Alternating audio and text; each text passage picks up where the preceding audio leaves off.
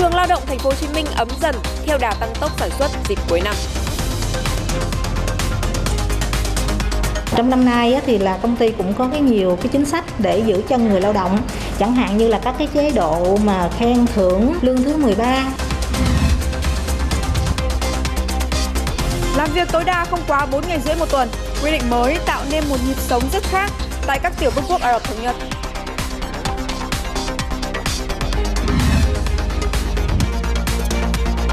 Nhiều cổ phiếu bất động sản nằm sàn. Liệu nhà đầu tư có thể kỳ vọng vào một sự phục hồi hay không? Đây là bản tin tài chính kinh doanh sáng. Xin kính chào quý vị. Vừa rồi là một số nội dung đáng chú ý. Xin mời quý vị đón xem.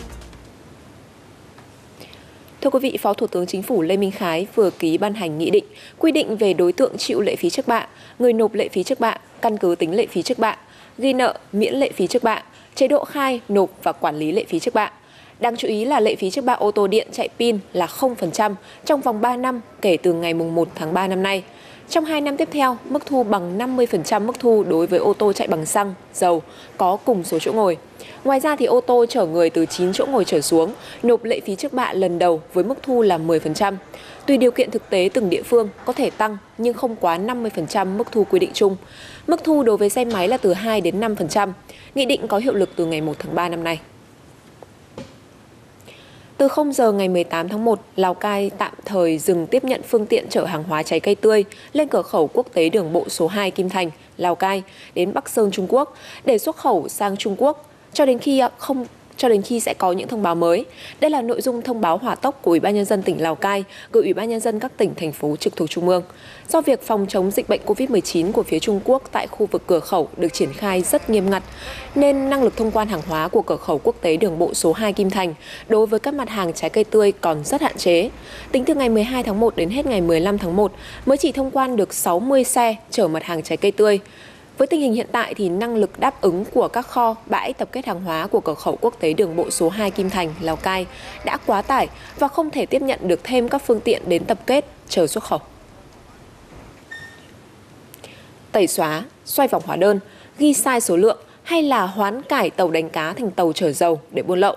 Đó là những thủ đoạn của các đầu nậu trên biển đang thực hiện vào giai đoạn này đã có hàng chục vụ buôn lậu trên biển đã bị lực lượng chức năng ngăn chặn trong tháng cận Tết, cho thấy tình hình buôn lậu trên biển vẫn chưa bao giờ là hết nóng.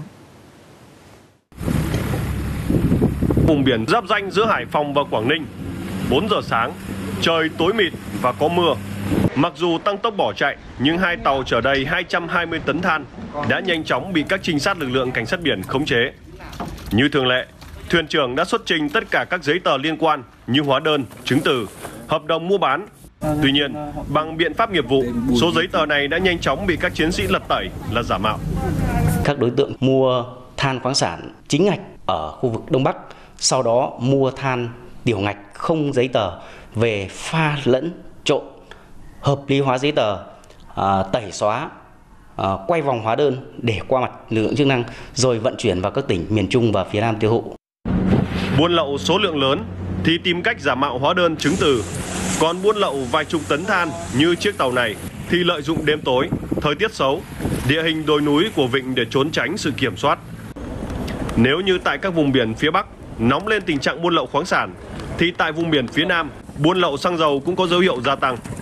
Chỉ trong tháng cận Tết, đã có hàng chục vụ buôn lậu xăng dầu với tổng số lượng hơn 400.000 lít đã bị ngăn chặn. Các đối tượng lợi dụng giãn cách, dịch bệnh, sử dụng tàu nhỏ hoán cải để sang chiết xăng dầu. Chẳng hạn như tàu này, nguyên bản là tàu đánh cá, nhưng khoang tàu đã được hoán cải, làm hầm chở dầu và luôn theo sát các tàu cá để thực hiện mua bán.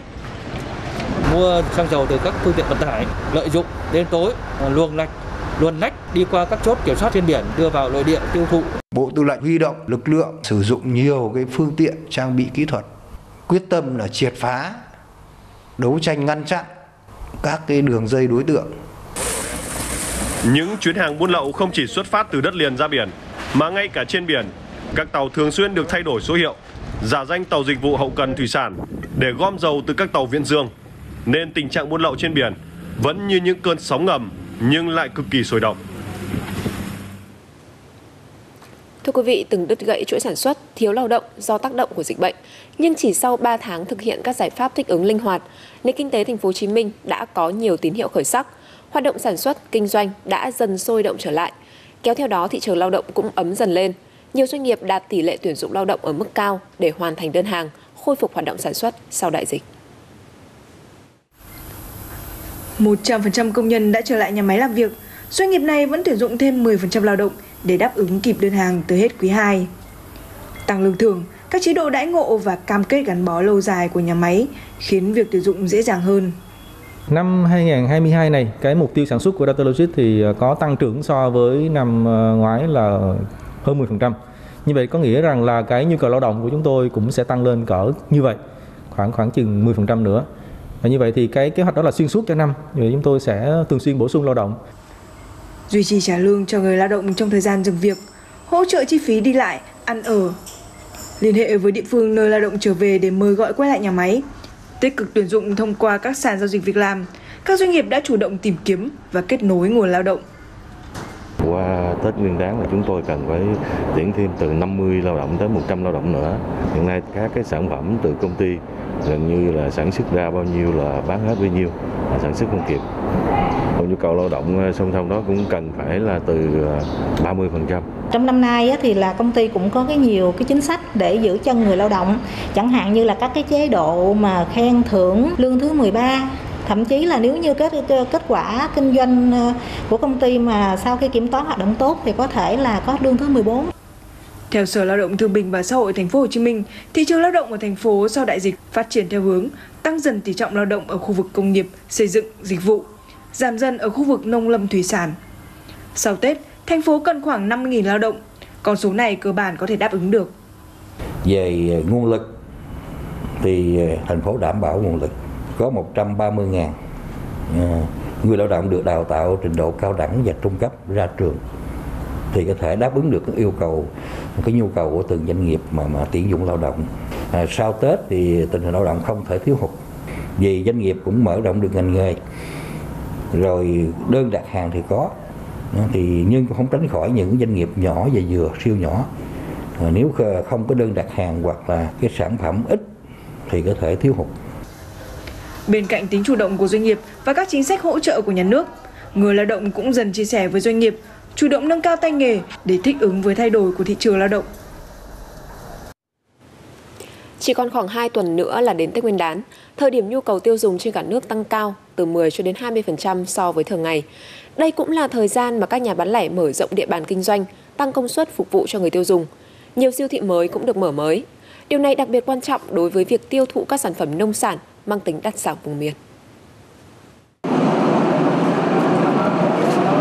Khác với mọi năm, năm nay cam của vườn bà Hương tại huyện Anh Sơn, Nghệ An được bày bán ở một trong những hệ thống siêu thị lớn nhất nước.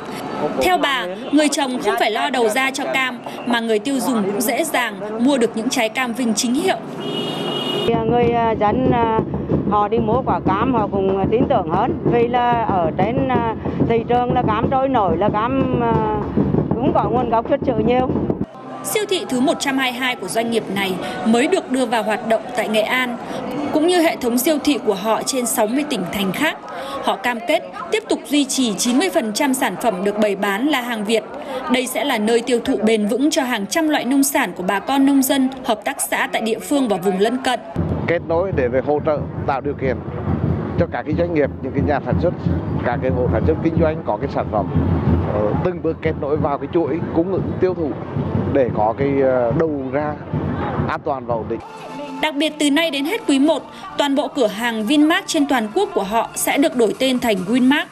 Theo đại diện của doanh nghiệp, Việc đổi tên không chỉ thay đổi về mặt nhận diện thương hiệu, mà nhiều yếu tố bên trong như danh mục hàng hóa, chất lượng dịch vụ, chính sách giá cũng được thay đổi. Thì cái việc thay đổi này nó không phải là đơn thuần là thay cái biển nhận diện bên ngoài, mà nó là một sự thay đổi từ bên trong. Chúng tôi hướng đến cái tiêu chuẩn tươi ngon thượng hạng thì chúng tôi cũng đã nỗ lực không ngừng uh, thay đổi uh, cái quy chuẩn, cái tiêu chuẩn hàng hóa cũng như là uh, các cái phẩm cấp bên trong của hàng hóa. Hiện chuỗi này có 122 siêu thị, 2.500 cửa hàng trên 60 tỉnh thành phố. Xét về quy mô thì họ đang là một trong những hệ thống siêu thị lớn nhất cả nước.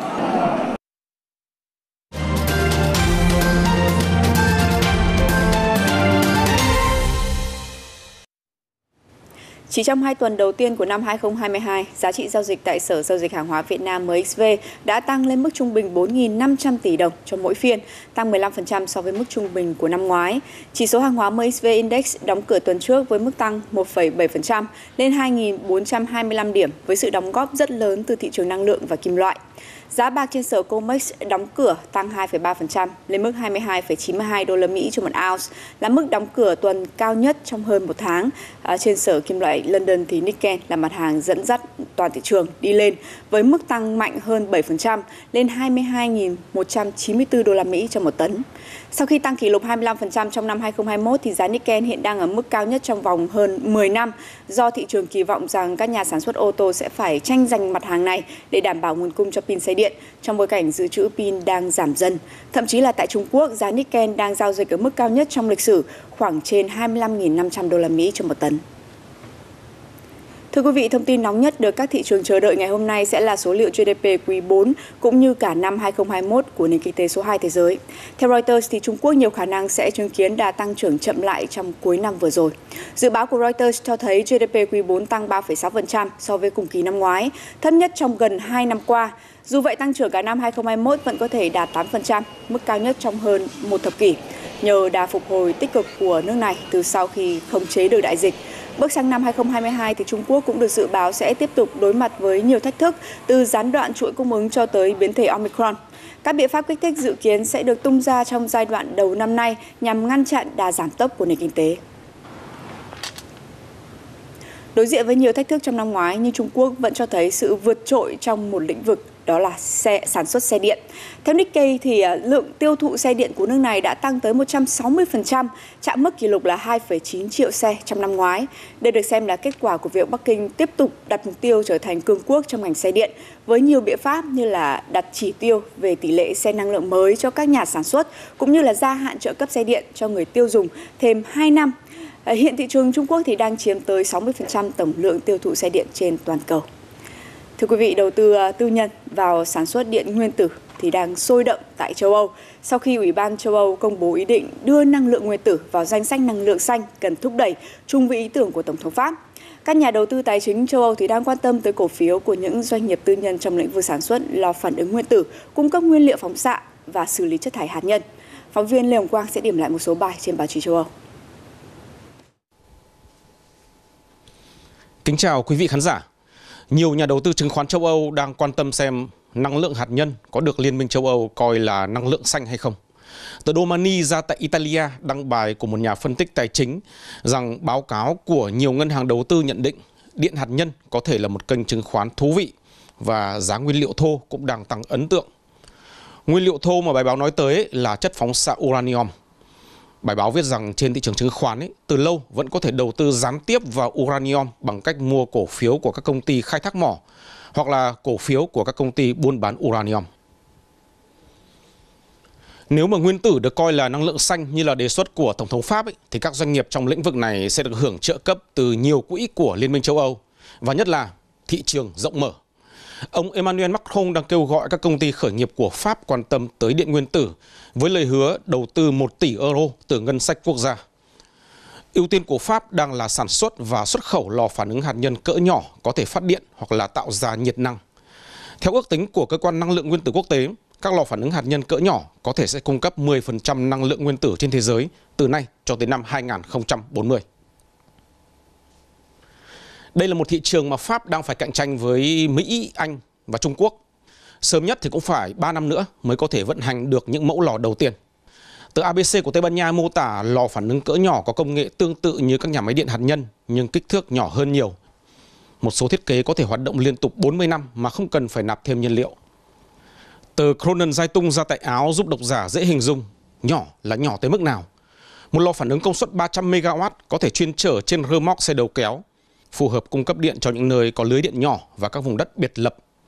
300 MW tức là gần gấp 3 lần tổng công suất của nhà máy thủy điện Thác Bà. Ba Lan đã ký hợp đồng xây dựng tại Ba Lan từ 4 đến 12 lò phản ứng hạt nhân loại này vào cuối năm 2030. Nếu 12 lò thì giá trị hợp đồng sẽ là 4 tỷ đô la. Giành được hợp đồng là một công ty tư nhân của Mỹ đang thiết kế lò phản ứng hạt nhân mini có đường kính chỉ có 2m7, công suất 60 MW dự kiến sẽ cho ra mắt sản phẩm vào năm 2025. Công ty này cũng huy động vốn thông qua một quỹ đầu tư niêm yết trên thị trường chứng khoán New York. Đó là một số bài trên báo chí châu Âu. Lê Hồng Quang, phóng viên truyền hình Việt Nam từ Bruxelles, Vương quốc Bỉ. Trong một động thái đáng chú ý khác, ông lớn công nghệ Google đã vừa thông báo chi 1 tỷ đô la Mỹ mua lại tòa nhà Central Saint Giles, nơi đang đặt văn phòng của hãng tại trung tâm thủ đô London của Anh. Sau khi thâu tóm tòa nhà này thì Google dự kiến sẽ tân trang lại không gian làm việc tại đây, tăng cường phục vụ làm việc kết hợp giữa trực tiếp và từ xa, cũng như có thêm không gian ngoài trời. Dự kiến các văn phòng của Google tại London sẽ có thể phục vụ khoảng 10.000 nhân viên.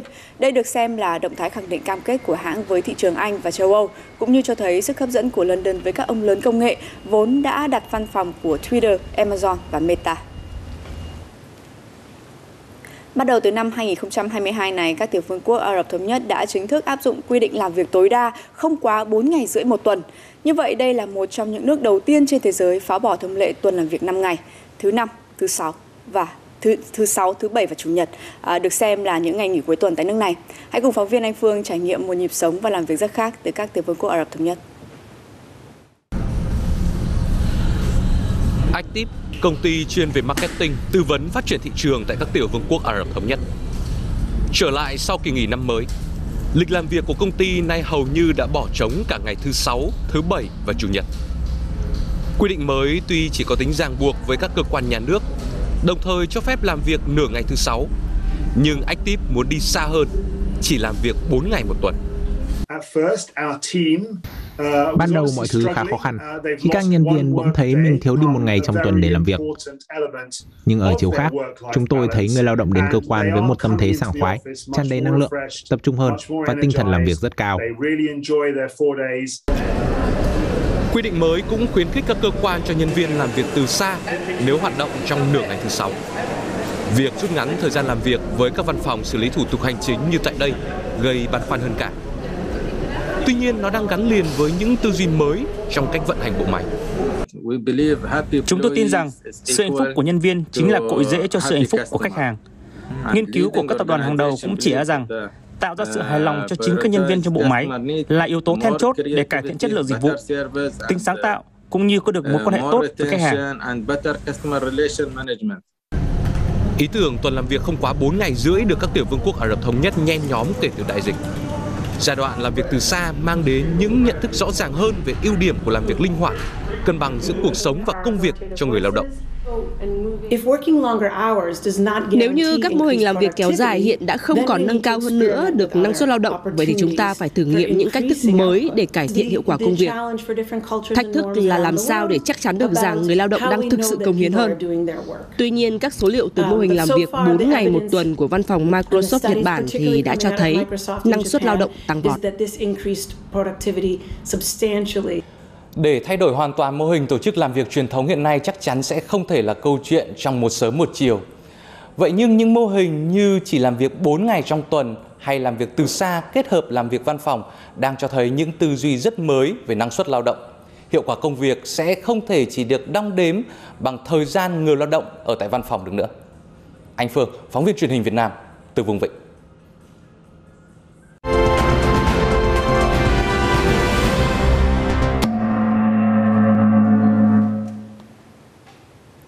Còn bây giờ hãy cùng chúng tôi điểm qua những diễn biến trước giờ mở cửa phiên đầu tuần.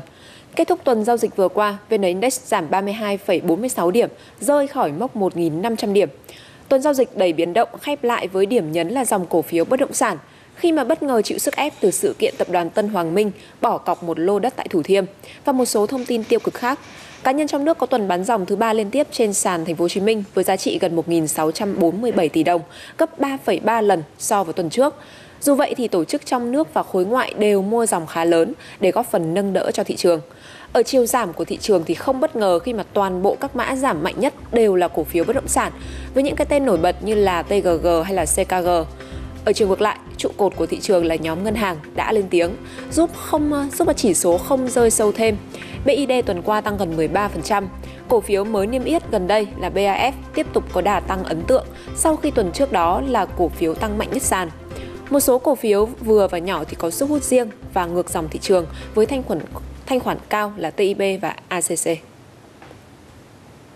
Phiên cuối tuần qua thì cũng đã chứng kiến sự hồi phục tại một số cổ phiếu bất động sản, nhưng nhiều cổ phiếu thì vẫn bất động ở mức giá sàn. Liệu nhà đầu tư có thể kỳ vọng vào một sự phục hồi tại dòng cổ phiếu này hay không? Hay là liệu sự trở lại tại nhóm ngân hàng đã được xác nhận? Sau đây là ý kiến của một số chuyên gia. Nếu mà chúng ta đang là chủ của doanh nghiệp bất động sản đi, chủ của một cái doanh nghiệp nào đó đi, chúng ta liệu là cái giá trị của doanh nghiệp chúng ta có có có thật sự có khả năng nào cả doanh nghiệp đấy tăng được giá trị lên khoảng tầm gấp gấp 5 gấp 7 lần chỉ trong vòng có vài tháng không? Thì cái khả năng là, là rất là thấp. Giá của cổ phiếu bất động sản cần có một mức điều chỉnh đủ lớn để mà trở về cái khu vực định giá. Khi đó thì cái cái khối lượng giao dịch tức là cái số lượng nhà đầu tư chấp nhận giao dịch cổ phiếu bất động sản ở cái mức giá gọi là khu vực cao đó khu vực cao mới đó nó phải đủ dày thì chúng ta mới có thể nhìn nhận được là à ok à, à, về cái khu vực định giá này là khu vực định giá mới mà được thị trường chấp nhận. Có các dấu hiệu chuyển sang à, nhóm cổ phiếu ngân hàng và à, tài nguyên cơ bản à, nhưng mà à, cái sự chuyển dịch này à, nó chưa thực sự rõ ràng và thông thường à, nếu như để xác định được một cái xu hướng mới của thị trường á, thì sẽ cần một cái quãng thời gian nhất định do đó thì à, tôi à, thấy rằng là À, mặc dù là có thể là thị trường vẫn sẽ giao dịch à, tương đối ổn định tuy nhiên thì à, nhà đầu tư vẫn cần phải khá là thận trọng nghiên cứu và phát triển R&D là một hoạt động quan trọng của các doanh nghiệp niêm yết. Tuy nhiên thì không phải doanh nghiệp nào cũng có sự nhìn nhận đúng đắn về tầm quan trọng của hoạt động này. Dành nguồn lực cho R&D cũng có nghĩa là doanh nghiệp chú trọng vào việc phát triển các công nghệ mới. Dù có thể là sẽ mất công sức hay là bớt thêm phần lợi nhuận trong ngắn hạn, nhưng nếu thành công thì sẽ là một lợi thế cạnh tranh dài hạn và bền vững cho các doanh nghiệp. Một ví dụ điển hình của việc tập trung cho R&D là công ty cổ phần tập đoàn Dabaco Việt Nam, mã chứng khoán DBC. Cuối tuần qua tại Hà Nội, Cục Thú y phối hợp cùng tập đoàn Dabaco Việt Nam tổ chức lễ ký kết thỏa thuận hợp tác nhằm hỗ trợ cho tập đoàn Dabaco Việt Nam đẩy nhanh tiến độ nghiên cứu, sản xuất thành công vaccine phòng dịch tả lợn châu Phi, sớm đưa sản phẩm ra thị trường trong thời gian sớm nhất, đáp ứng yêu cầu cấp bách về phòng chống dịch bệnh. Điều này có nhiều ý nghĩa khi mà ngành nông nghiệp đặc biệt là ngành chăn nuôi, dù đóng vai trò trụ đỡ của nền kinh tế, nhưng luôn phải đối mặt với rủi ro về thiên tai, dịch bệnh và giá cả thị trường. Các hoạt động hợp tác giữa hai bên sẽ góp phần quan trọng trong việc hỗ trợ năng lực cạnh tranh của ngành chăn nuôi Việt Nam với các nước trên thế giới, đồng thời mở ra khả năng tiếp cận thị trường tiềm năng khác cho Việt Nam. Và những thông tin vừa rồi cũng đã kết thúc bản tin tài chính kinh doanh sáng ngày hôm nay của chúng tôi. Cảm ơn quý vị đã quan tâm theo dõi.